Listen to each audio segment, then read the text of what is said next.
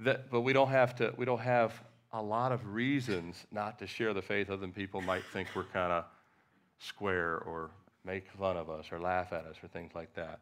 But let's, uh, let's pray. You don't have to stand. I know we're, a little later than normal uh, getting started with uh, all the things that uh, we wanted to cover. We didn't want to kind of just uh, lightly touch the International Day of Prayer. We believe it's important enough to give it some real dedication this morning. So bow with me as we pray uh, for our own nation, which desperately needs to turn to the Lord. and when that happens, we wouldn't see some of the things taking places in schools and things like that, we would see a revival. And then we also want to pray for our persecuted brothers and sisters, which is uh, what we're doing with all of our brothers and sisters worldwide that are recognizing this uh, important uh, area of prayer as well.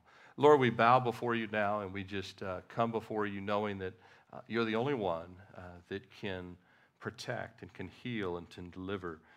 Lord, we see this video and it's a true story uh, of someone beaten for the faith, Lord, but you used that sacrifice and you used that surrender uh, to bring a village uh, to knowing their own need for salvation, Lord. Then, and you open the eyes of those that are even doing the persecution. So we pray now, Lord, uh, for those that are persecuting uh, those in the North Korean government, the Chinese government, ISIS and uh, Al Qaeda and so many others, Boko Haram uh, in Africa, many that are pursuing uh, Christians and just a hate, uh, whether it is a religious zeal or communism or atheism, all of the things that, uh, we see, but we know that their eyes are darkened.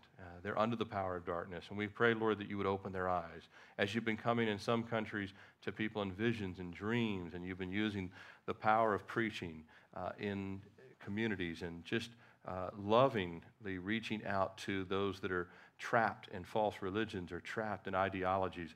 We pray, Lord, that you would open their eyes. We pray that you protect those that are actually taking these great steps of faith. Lord, we, uh, we pray that you would give protected prophets to northern Iraq and Iran and North Korea, just as you did uh, with Jonah, Lord. You protected him to go into a wicked city like Nineveh, and you protected him in the midst of that place. We pray that you would protect our brothers and sisters. Those that are in prison, that you would release them, that you would send earthquakes, that you'd send your angels to deliver them.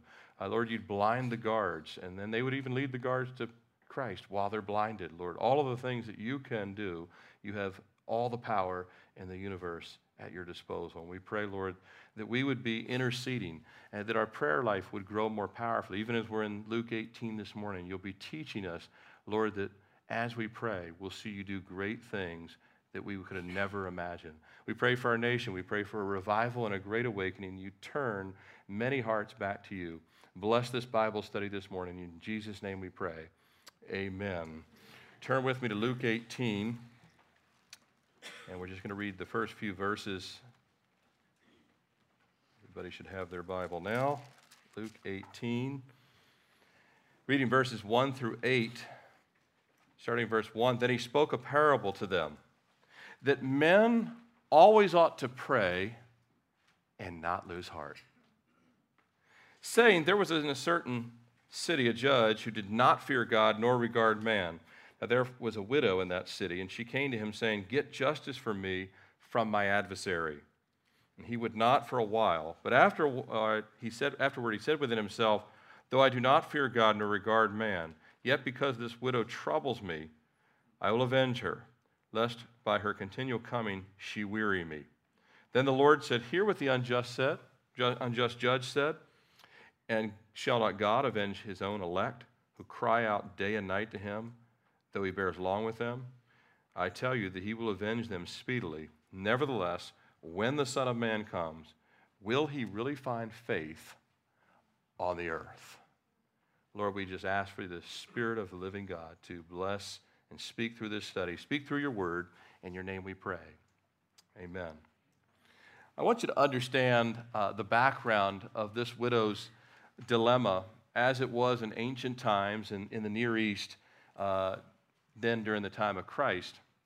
It was extremely difficult for a widow during those times, whether you were a Jewish widow or a Gentile widow. Either, in either case, very difficult time to be a widow. I don't know that there's ever in history been an easy time to be a widow, but even more difficult in many respects during those times.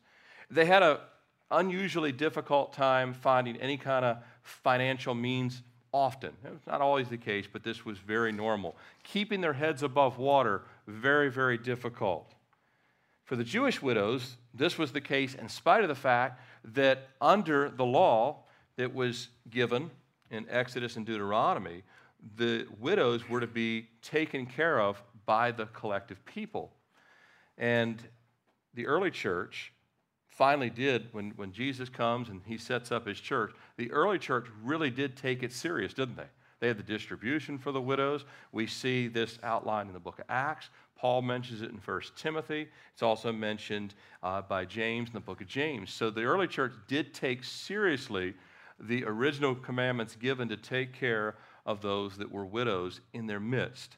Uh, and, and in many respects, widowers would also need uh, encouragement and things like this. So it's not only widows, but specifically, they had the hardest time uh, in those times. Women didn't have many rights in those ancient times whatsoever, so there was a lot of things stacked against them. Now, we still have a responsibility as the church today. Uh, we still have the same responsibility to help and to encourage and to minister to widows now. Wouldn't you agree with that?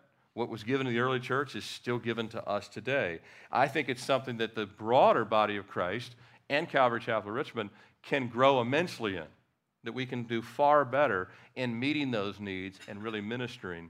It's something that Jesus had a heart for. And I hope that we do as we mature as a body, as we mature as a church, as we mature in the Lord, uh, that people will say, hey, that's a church that really understands God's heart for widows. Uh, that would be my heart.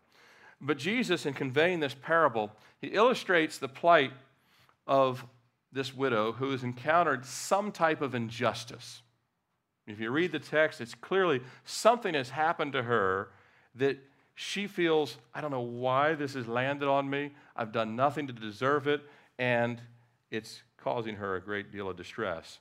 Whether she's been defrauded, whether she's been physically hurt, whether her property has been taken away, something she owned, whether something has been damaged, and all these are possibilities.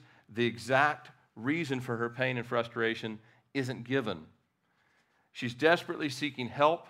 She's def- desperately trying to get one of the judges in her area to listen to her case.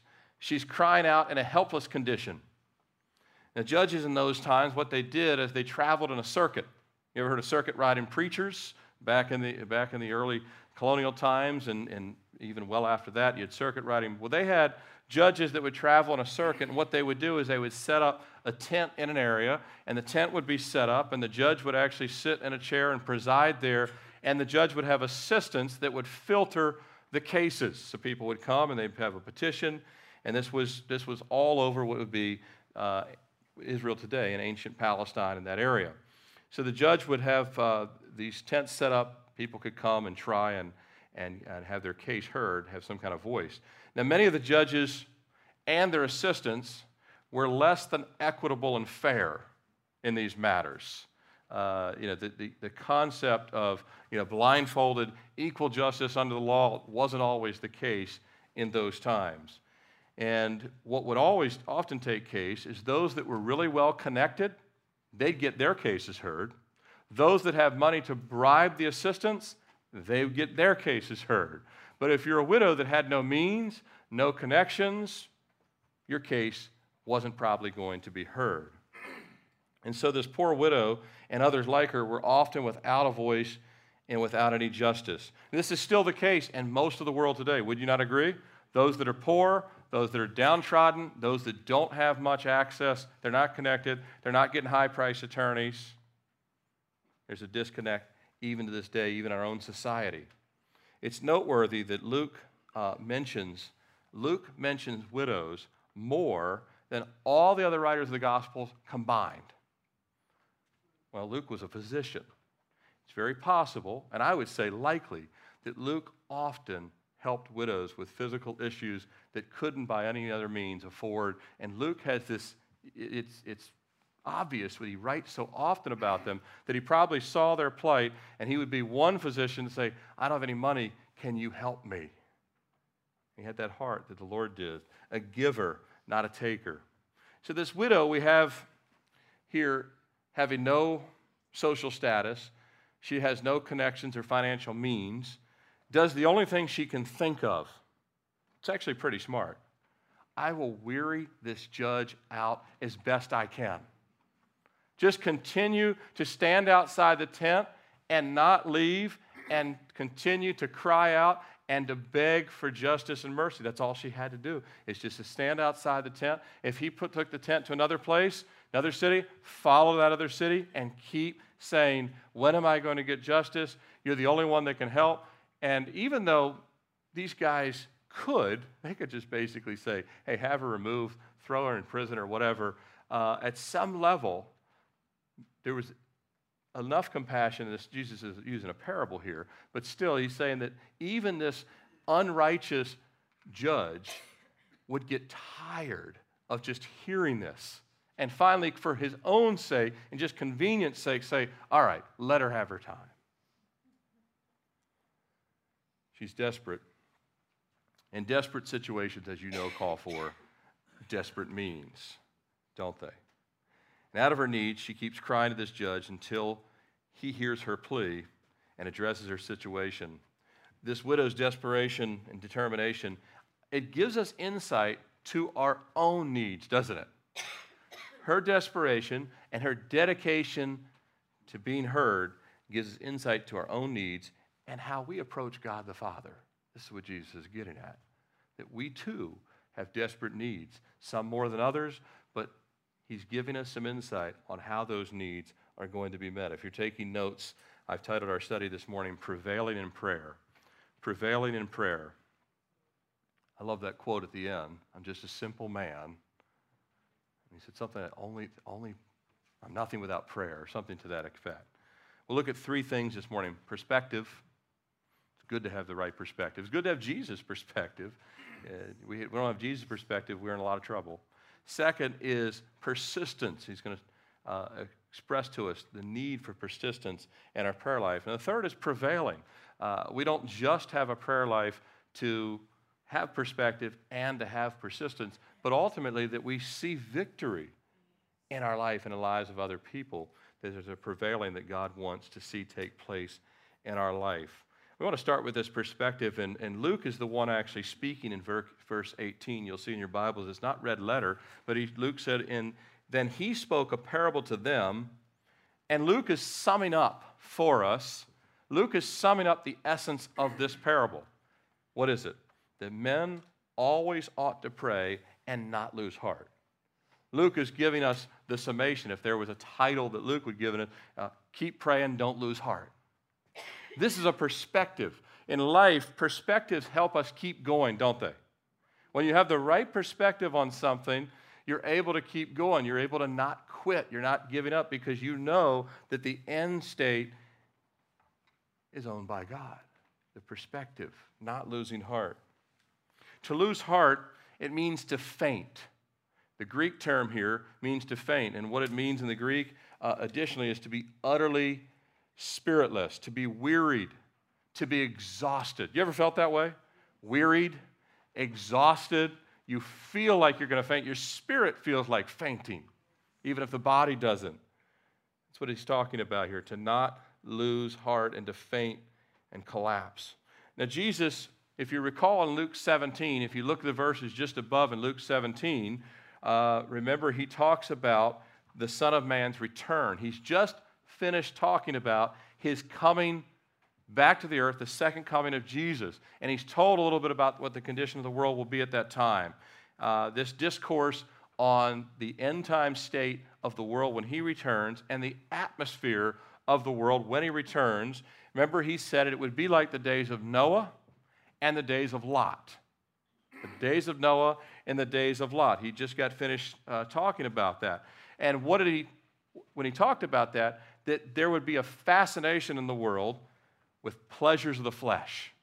A fascination with pleasure of the flesh. There would be a falling away from the faith. Paul speaks about this in the apostasy that he uh, warns Timothy is coming. There will be mockers and those doubting any judgment. Peter speaks of that when he writes to the church. And there'd be little to no interest in the things of God. There'll be a lot of interest in movies. There'll be a lot of interest in Netflix. There'll be a lot of interest in smartphones. There'll be a lot of interest in the next iPhone's coming. Did you know that? There'll be a lot of interest in that kind of stuff. And there'll be tremendous interest in what is in the bank account and what's on TV and what vacation is next and what, you name it. I mean, people were very interested last night in Halloween parties. Extra hour sleep. Not an extra hour to go work, worship. Not an extra hour to go fellowship with the body of Christ, but a fascination with things that are not the most important. And in many cases, are not only not most important, but are actually counter to the things God has told us that matter to Him, things that are holy, things that are righteous. Football stadiums, they would become the Sunday sanctuaries. That's not in the Bible. We just now know that now, right? I was reading an article uh, uh, about a year ago, and it, and it was written by, it was just a secular article. I can't remember if it was in a sports article or the Wall Street Journal or whatever. But I was reading this article, and the writer was talking about football stadiums are our modern sanctuaries. This was an unsaved person that recognized, and it talked about the Super Bowl was the largest cathedral of all. This was an unsafe, I'm telling you, the article was not written. It was actually, they were doing their best to create the right imagery for people to understand. And little do they realize they're speaking the truth. It's the way God would look at it. Now, those things aren't necessarily wrong in and of themselves, but they are when they become gods and idols and they take the place of God in our life. These are the things that would be the norm uh, when Jesus is coming back. Now, for followers of Christ, the world uh, could become, as Jesus describes later when we get to Luke 21, uh, when he talks more about the end time. That's the Olivet Discourse. The apostles would write on it, uh, the Old Testament prophets wrote on it. The world would become, not could become, but would become uh, very spiritually dark, as it was in the days of Noah, where uh, you had only Noah and, and the rest of the family, eight in all, that were saved. So disinterested, the world would become very disinterested in the message of life that we bring. You know, as, as I, you know, look at kids coming up to my doorstep with skull faces and all this stuff, I'm here to present life, and someone has convinced them that death is fun. I, I was walking the other day, and, uh, and and there was one little tombstone that someone had in their front yard, and it said, um, Barry D. Live. Now, when is buried alive ever funny? But the concept that we have that, you know, that the world is actually drinking in the enemy's concepts of what it's all about. And Jesus said, I've come that you might have life. Satan says, I've come that you might have death. And, it, and, and in some ways, he's not even hiding it. Wouldn't you agree? He's just being out in front with it, but people uh, think it's kind of funny or kind of cute. But the, the world would be disinterested in a message of life, and they would instead, remember Joshua said, I could choo- choose life or death, blessings or cursings, and people would choose the opposite of life. In the case of persecution, they're not just rejecting the message of life, they're aggressively going after those sharing a message of life. You saw the video. It's a nice loving guy that says, I just want to tell you about Jesus. not forcing anybody to do anything. Jesus didn't force himself on the world, did he? He just simply proclaimed, Come to me, those of you that are weary and heavy laden. And for that, he was crucified. He was sent to the cross.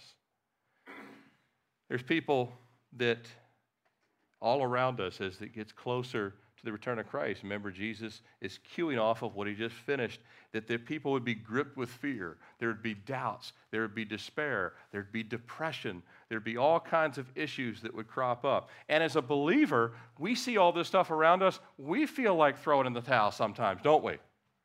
Elijah was a man just like us, and he went into a cave and said, I just want to die here. He didn't want to go back because the, the, the society was so anti God, and the, you know, you had people like Ahab and Jezebel and all the areas that were going, things that were going on in Israel. He didn't want to go back. J. Vernon McGee in his commentary mentions that during World War II in London, when the bombing became very frequent, intense, buildings were collapsing around them, uh, people were huddled uh, in, in bomb shelters and basements. Uh, it was a frightening time to live in London during that time. And uh, wave after wave of Nazi bombers bombing the city. And one of the churches put out a sign that said this in front of their church said, If your knees not together, kneel on them.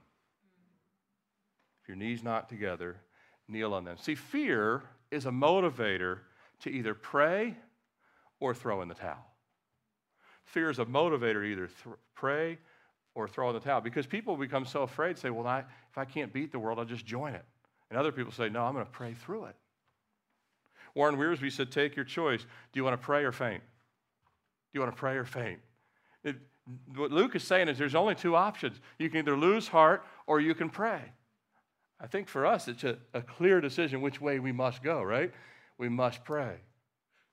And this parable certainly has application beyond the fears of unsettling days, uh, particularly related to the end times, or even unsettling related to persecution. It's not just about that. This, this would apply in many other times in church history where there was times of relative peace, which we still uh, have in our lives here. Uh, but we have fears, don't we, in our life? We have things that weaken us. We have things that weary us. We have our own pains and frustrations in life, some of which I don't know what yours are. I look out there, there's, you know, 80 to 100 faces out here, and you know what your fears and frustrations and pains are. I don't. I have my own things that I deal with. You have your own that you deal with, but God knows all of them. And as a physician, Luke, um, no doubt, on many occasions, th- think about Luke as a physician. On many occasions, I believe he would have met people that in their health conditions had stopped praying. They'd just given up, didn't pray anymore. And not only given up praying, they'd kind of given up on life or given up believing that God could do or would do anything about what it was that was troubling them or causing so much pain, be it physical or emotional. It's easy, it's easy to lose heart, isn't it? It doesn't take much. You could be on a mountaintop one day and you ever feel how far you can fall fast as human beings? You know that God never falls, ever. Do you know He never has a down day? You know, he never has a fearful moment. You know, he never has a moment of anxiety. He never struggles with, what am I going to do? We do. It's easy to lose heart. We lose focus. We become fixated. We become, fixated on problems, on issues, on shortcomings, on gaps, on concerns. We fixate on them. This happened to Peter, didn't it? He jumps out of the boat, cruising along with faith. I mean, who wouldn't want to walk on water at least once in your lifetime, right? Literally walking up. The only one that ever done it other than him was Jesus. Jesus doesn't sink, doesn't fall. He can do it anytime he wants. But Peter's walking on water and having no issues until he does what? He takes his eyes off Jesus and now he's fixated on the waves. He's actually looking at the one that created water. And he forgot it. And down he goes. And even though you might be saved for years, we can forget the very one who holds our lives together. The fact that we've, none of you have, probably no one in here this morning said, please heartbeat this morning. Please, please breathe while they're doing this worship song. God holds those things. He took his eyes off the Creator while he's on top of the waves. Down he goes. The other day, um, I mentioned that while I was that walk. I was a lot of times when I'm, I'm I'll do an er, exercise in the morning. I'll do some devotion. Then I'll go for I'll continue. I'll do an extended prayer walk, um, probably four or five days out of the week. I'll just go and, and keep praying, by just walking. A lot of pastors and uh, all throughout history did this. As a matter of fact, some of them wrote hymns while they would walk. Um, and so I'll just kind of go. And this Friday, when I at the same time I was walking by uh, demons and tombstones and skulls and just praying over the neighborhood and stuff like that. Uh, Friday was an amazing morning. Uh, it was one of those times where the sky, there was not a single cloud in the sky. If you remember this, this past Friday, it was blue sky, not a cloud in the sky. And I was praying about things that I don't know what you pray about, but I always pray, Lord, I need wisdom in so many areas. I don't know, I have a clue what to do with this. Things in my life, I'm like, Lord, how do I lead in this? How do we how do we uh, make more disciples? How do we do? And then just issues that I might have, that you might have, and I'm just praying through different things. And I look up, and there's the moon is still in the sky in the morning. And I feel the sun on my back, and I turn, and the sun and the moon are both visible at the exact same time. Did anyone see that on Friday? Did anyone else see this? It's not often that the moon and the sun are both visible at the same time. And I instantaneously had this impression or feeling from the Holy Spirit that God says, This is the way the whole universe looks to me. I see it all at one time. Because I felt like I was walking on terra firma, the earth. I was looking at the moon and I could see the sun all at the same time. And I'm just a little peon human being. God allowed me to see three celestial bodies at the same time the earth, the sun, the moon. Now, you could have seen it too if you're out walking. I went home and I got, I said, Sarah, you gotta come out. She saw it. And then by the time I dragged the girls out there, the moon was gone. It was only a short period of time that both of them were visible, but the Lord was reminding me that He sees everything all the time. And the moon, the sun are under His feet. The stars are under His feet. So the very things that, that we worry about, God was telling me, I got all of this under control. And we have to learn to have more trust and more faith. What a recipe that uh, what he is giving, uh, that uh, Luke is uh, pointing out here.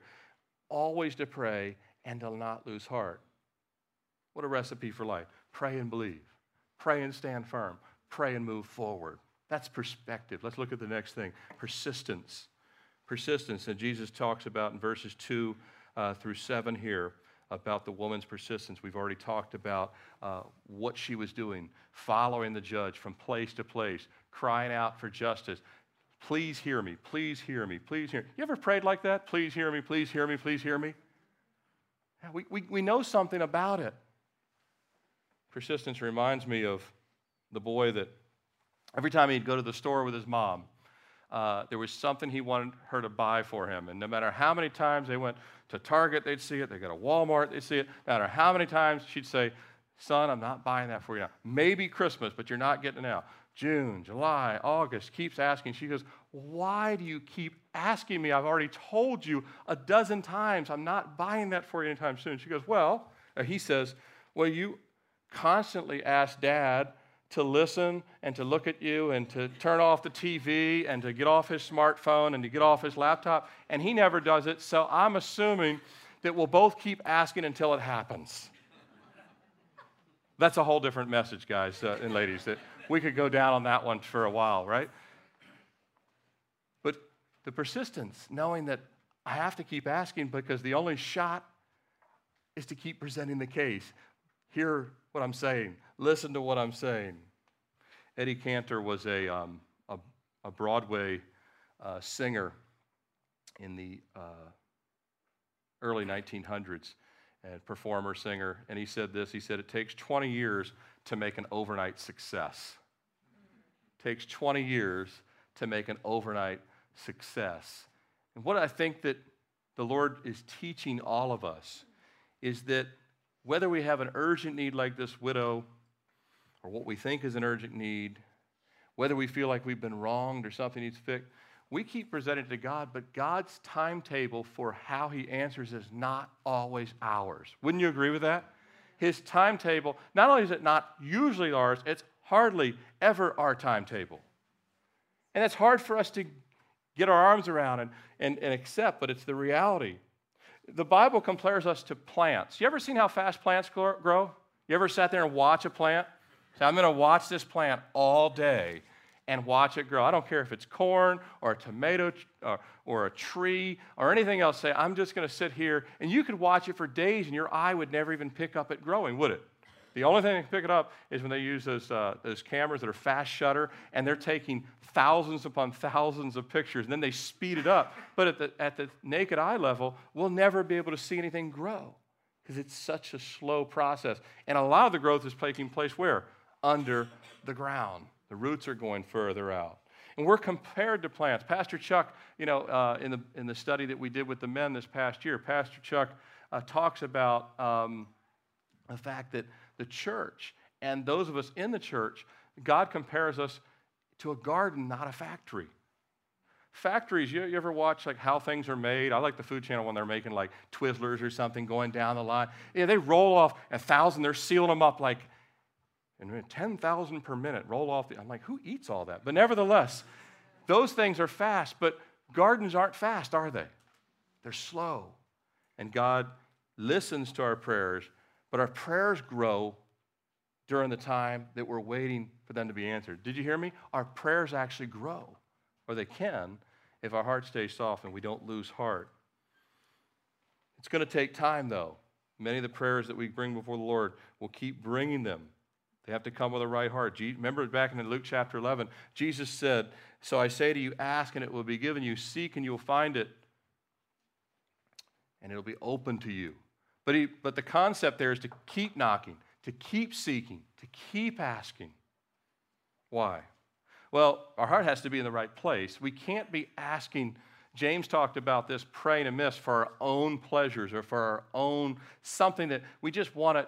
God, answer this so I can just get along with a perfect life without you. Do you realize a lot of people pray that way? Lord, if you just get me out of this jam, uh, I promise, and you know, they, I'm really not going to do this, but I promise I will.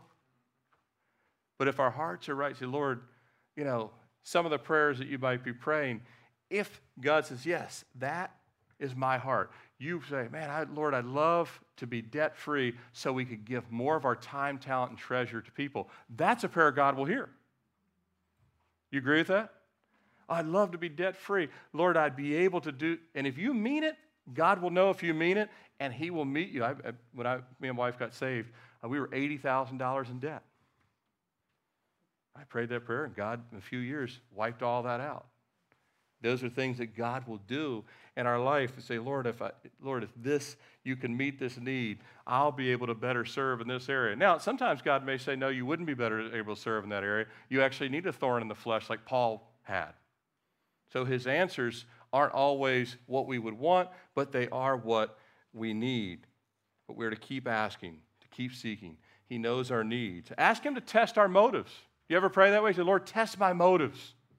Because sometimes we, uh, we don't even understand our own motives. So I say, Lord, my, are my motives correct here? And He'll show us. And if they're not, He'll actually shape the prayer and teach us how to pray. Remember, the disciples said, Lord, teach us how to pray. Because a lot of times we, we're praying and we still don't know how, even if we've been praying for years. And we pray, Lord, for His glory. That's a great way to pray. So, Lord, that all of this would be done for your glory, that so and so's marriage would be restored, that so and so would be healed from cancer, that so and so, you know, would actually have their prodigal child come home. All of those we're praying for what? Not just for us, but for God's glory. And He likes when we pray for His glory, doesn't He? He won't share His glory with another. Are we praying, for His glory, for His will, for His purpose? Are we persistent in praying for these things? Are we persistent in praying for the persecuted church? Not because our day is going perfect, because theirs isn't. There's always someone else that needs our prayers. If an unrighteous judge, this judge keeps hearing her come, keeps hearing her come. If an unrighteous judge, Jesus is making the point, if some unrighteous judge finally says, Look, I'll answer your prayer just because you're getting on my nerves how much so your Father, who actually loves you and loves me, we're not on his nerves, we're on his heart. There's a big difference, isn't it? We're not on his nerves, we're on his heart, on his, on his mind. His thoughts are continuously about us. He wants the best for our life more than we even want it. But we have to keep going to him. He's not just our God, Jesus is our mediator. He's the mediator of our salvation, He's the mediator of our faith. He'll intercede for us when we don't even know how to intercede. Isn't that great? You know, the Spirit groans and utterings that we can't even know are taking place because we don't know how to pray. But it's the heart of it, the persistent heart. Say, Lord, I don't know what else to do. I'm just going to keep praying about this. And at some point, you can have a quiet confidence even with no resolution. Does that make sense? You can have a quiet confidence with no resolution. You can simply say, Lord, I'm just going to lay this burden on your shoulders because you're strong enough to bear it. And that's what we do. And the longer I'm saved, I'll forget it, and Lord will remind me, remember I taught you that concept? And then I will go lay it back on his shoulders, and that's what we all have to do.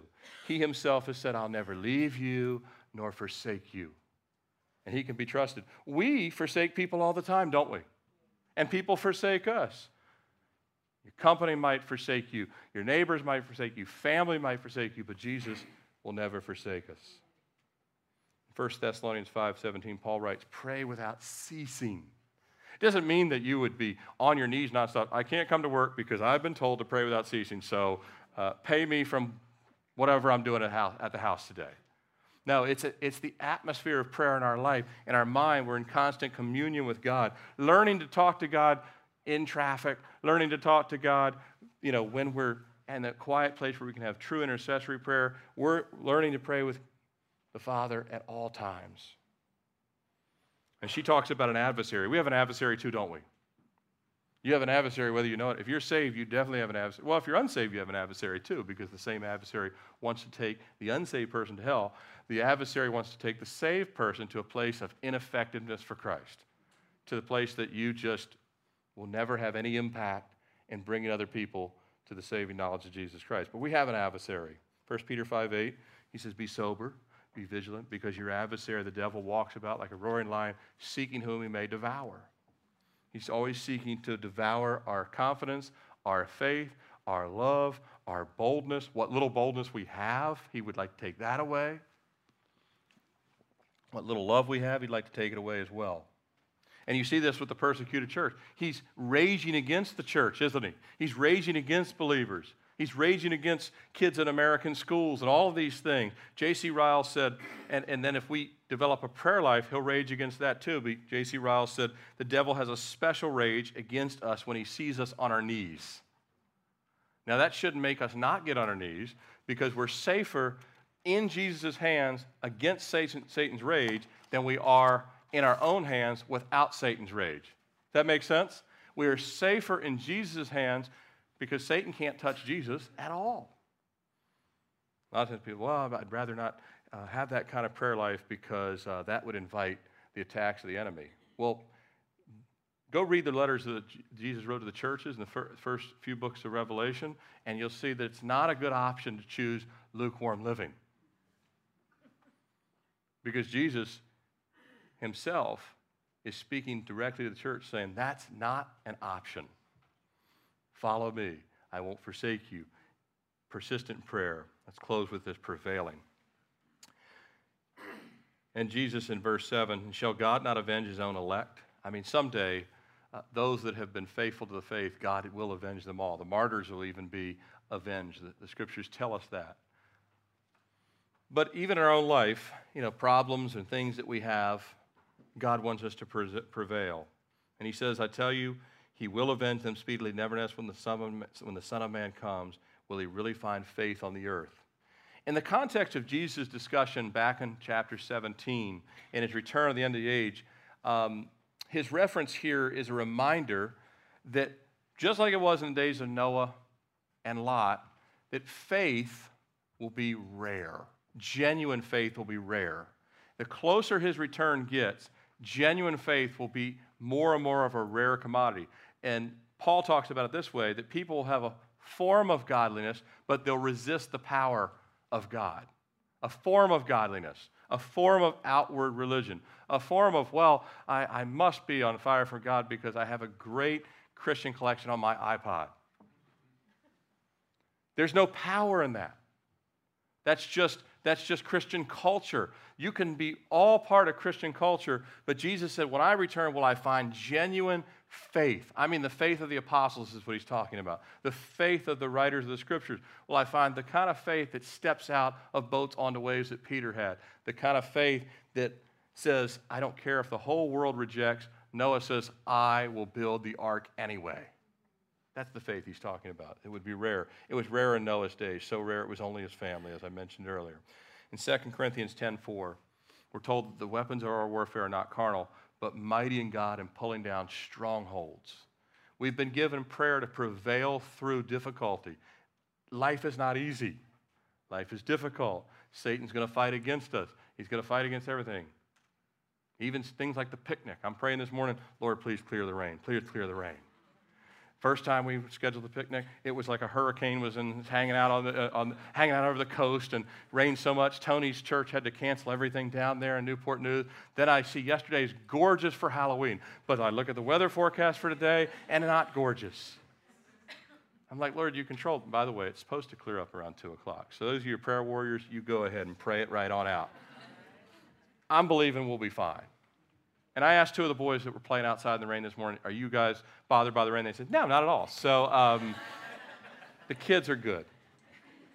You can sit inside and watch them play. So, but there's always, th- there's always things that the enemy never stops buffeting. Little things, big things. You ever notice that just the little nagging frustrations in life, you're like, why does this even happen? This makes no sense. This is stupid. And God says, I allow the stupid. I actually get more bothered by the annoying little things than big things sometimes.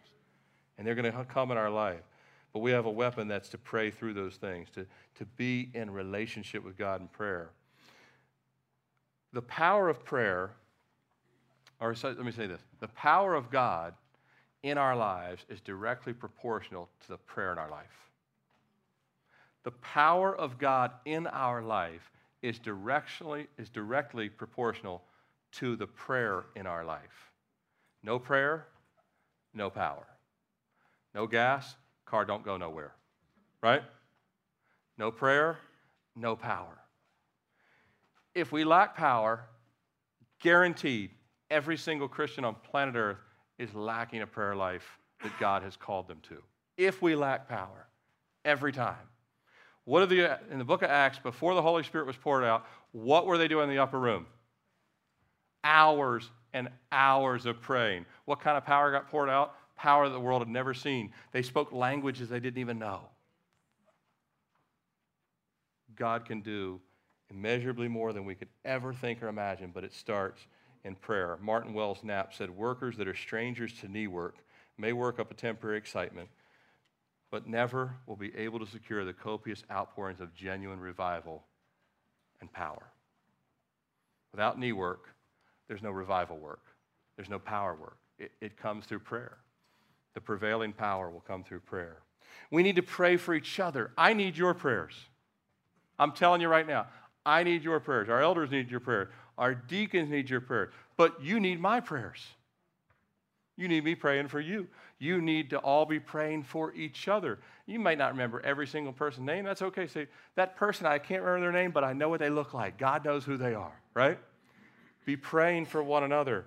Charles Spurgeon was a great preacher. He said, May God help me. If you cease to pray for me, let me know the day because I must cease preaching.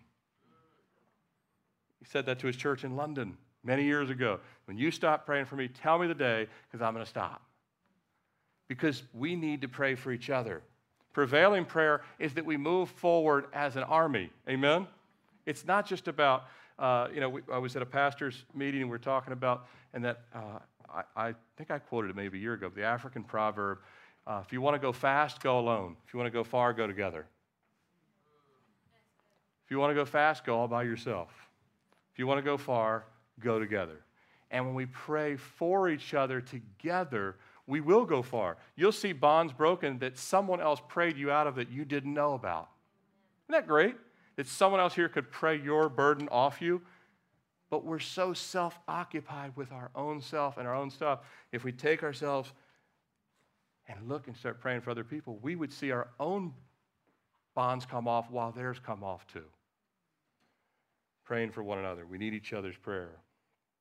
Not selfish thinking, but others thinking close with uh, final thoughts here. You know, in the book of Philippians, I did not know. Turn with me to Philippians 1. Just want to see, have us see this together. I didn't know Trevor was going to be reading from Philippians 1. I also am reading from Philippians 1, and one of the verses you read, I'm going to read again because God must have wanted y'all to hear this verse twice. But I'm reading, a, I'm reading just one of the verses he read. I'm closing with that verse, but I re, uh, wanted to read a couple others. In Philippians 1, Paul said in verse 4, and this is where we have to have this heart for our own persistence, but really caring and praying for one another. He says, Always in every prayer of mine, making requests for you with all joy. Philippians 1, verse 4. Always in every prayer of mine, making requests for you with all joy, for your fellowship in the gospel. See, we're supposed to be all in one fellowship with the gospel from the first day until now, and I love verse 6, being confident of this very thing, that he who began a good work in you will complete it until the day of Christ Jesus. That's prevailing. Jesus said, The work I began, you will be completed. Isn't that great? We can't complete. There's you, my garage still has uncompleted things. There's certain things that never get completed in our life, but Jesus says, You will be completed. But one thing I want you to know, Paul said, that I want your fellowship in the gospel to be sweet, to be connected, and you would learn to pray for one another. And then in verse 12, he goes to what Trevor was talking about. And actually, verse 9, he said, In this I pray. He says, Pray again. Verse 9, In this I pray that your love may abound. Boy, when we start praying, our love will abound. We start praying, we'll love each other in ways we've never had before. We, when we love each other here, we will not be able to control how many people get saved at this place. When we learn to love each other the way Jesus said, and that will come through prayer. You can't say, that's it, I'm going to start loving people like I've never. It happens in prayer life. That'll dissipate by tomorrow. Prayer life is where it's built. In this I pray that your love may abound more and more. And then verse 12, the verse Trevor read. But I want you to know, brethren, the things which happened to me have actually turned out for the furtherance of the gospel. I want to close on this verse. Paul said the things that happened to me, not the things that I did to myself. You see the difference? The things that happen to me. If we walk in fellowship with the Lord and have a prayer life, and Paul was constantly praying for his own needs, but everyone else's needs, if we have that kind of walk, then things still will happen to you that are not your fault, that God allows in your life. But you'll have a different perspective back to the first point about them. You'll know, oh, God allowed that, and you'll know that they're for the furtherance of the gospel in us and in other people. And we'll know that these things will further our walk and further our faith. Amen? That's what Paul is getting at to say, you keep praying, I'll keep praying, but let you need, you need to know the things that happen are not accidental. God knew that you would get that bad news report. God knew that this would not go right. God knew, and some of those, if they happen to us and they're not a result of sin, then God is going to do a great work. If they are things we did to ourselves, you can't say, man, I can't concentrate because I stayed up till four in the morning. That didn't happen to us. We did that to ourselves. True? There's a difference. But if you say, man, I was in prayer and then the next day I got four flat tires, that happened to us. And God allowed it for a specific reason. And so we have to understand that we keep petitioning God, we trust Him with what He's doing in the process. And like a plan, it may be slow, but He's bringing it around. Amen? Let's close in prayer. Father, we thank you for, again, this time this morning. Lord, we pray that you would teach us to have the perspective of heaven. That, Lord, you teach us to be persistent in prayer. And Lord, you teach us to be prevailing in prayer, that your weapons are mighty for bringing down strongholds. Grow our faith. Let us understand that the sun, the moon, the stars sit under your feet. All of our problems may be over our head, but they're all under your feet and under the blood of Jesus, Lord. Nothing, nothing, Lord, is impossible for you. Lord, just we pray that. Uh, every single person here would grow this very week in our prayer life. And it would change us. We would become more loving, more trusting, more faith filled. In your name we pray. Amen. Why don't you stand with us?